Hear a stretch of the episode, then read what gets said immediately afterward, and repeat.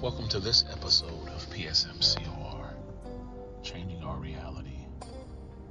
You know, not for nothing, uh, everything that we do here, it's to enlighten, it's to encourage, it's to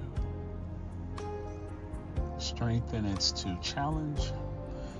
There are a lot of different reasons. To change something, it takes a lot of components in there. Nothing changes of itself. It changes because of other things.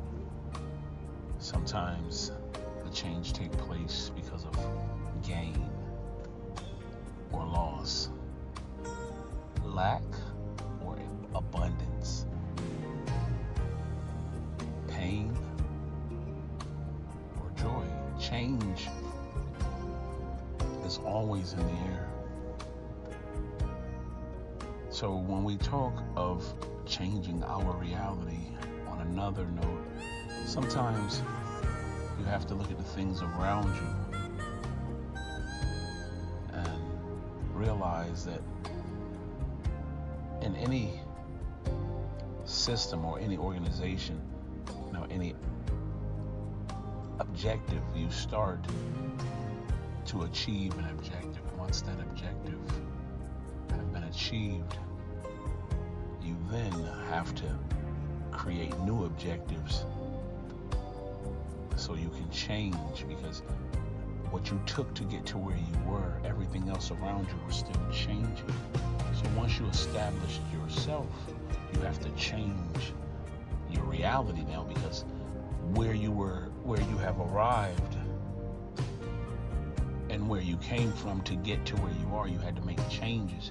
You had a view of where you were going from where you were. Keep up with me. And now that you've arrived, that view has got to change for other things. But watch. In reality, being spiritual, you apply ever learning. Its objective is to get you to a place. Ever learning, but never coming to the knowledge. You're always you you you, need more and more and more and more to get to a certain place. And when you get there, you realize things have changed. And when so much things change around you, you have to be willing to address them. So your transformation now takes. Change is what happens because of circumstance. The transformation is the spiritual aspect. So when the natural man says, hey, my neighbor has a nicer car, people are getting better yards, they're doing this to their homes, they're renovating, maybe I should change mine. Why? To keep up. Spiritually, it has to be the same, but that spiritual man has to take a transformation. Because now, a war that he was fighting before, he can't just change and go and fight the new war. He has to transform. So he has to go renew his mind or her mind, their mind. But you have to renew the mind aspect to accommodate the natural aspect, which is the change.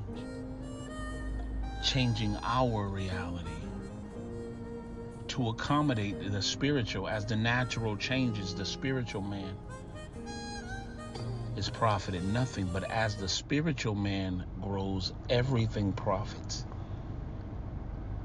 That's why we could ask why does or what does a man profit if he gains the whole world? Not that he couldn't gain it but what is it going to take him to?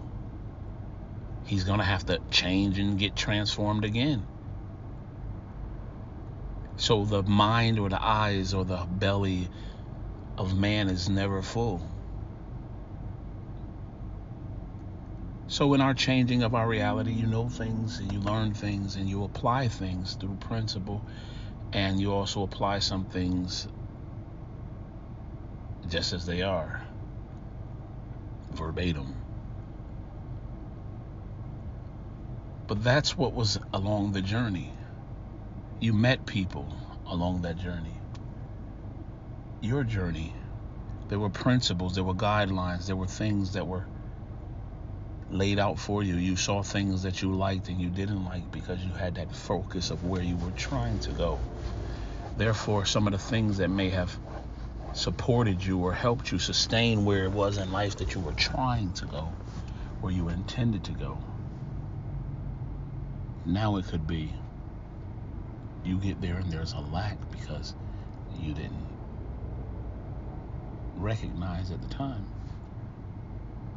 that the things to complete your journey were already handed to you. So you would have to sit and think, change your reality. You have to look back over the things of your life.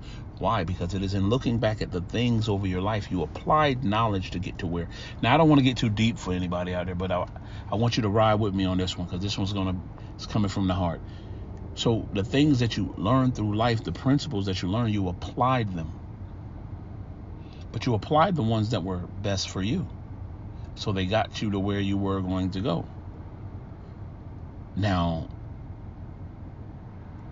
not to say that you didn't recognize that others, maybe that might not have been to your favor, were available to be applied in circumstance, but because you had a view or a vision of where you wanted to go, you ignored them. So now, for whatever means, you've gotten to where you think it is that you wanted to go or become or be in life, and now you don't know. Now you're confused because the rest of the pieces to that building or that path are buried in your memory. They're buried in your mind. And there's the problem.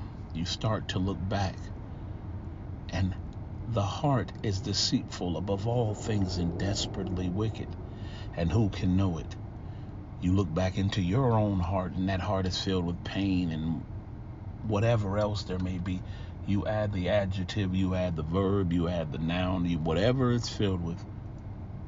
And that's the road you must bear to find the pieces that were for your life.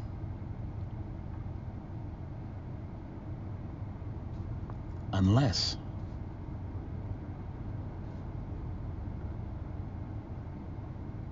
you allow the transformation, the conversion in your life to continue, unless you allow the things that you already have to play themselves out.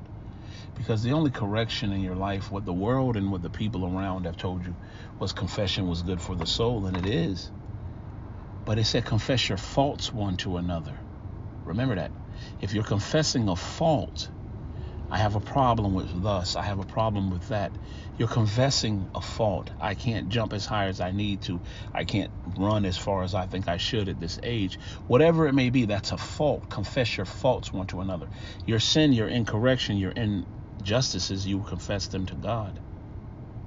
He said, confess your sins to God, and He's faithful and just to forgive all your trespasses, your iniquity. So I want you to look at it in that light. You look at it in that guide. You look at it just like that. Because it's impossible for you to continue on without. We'll pause right there on this one. Changing our reality.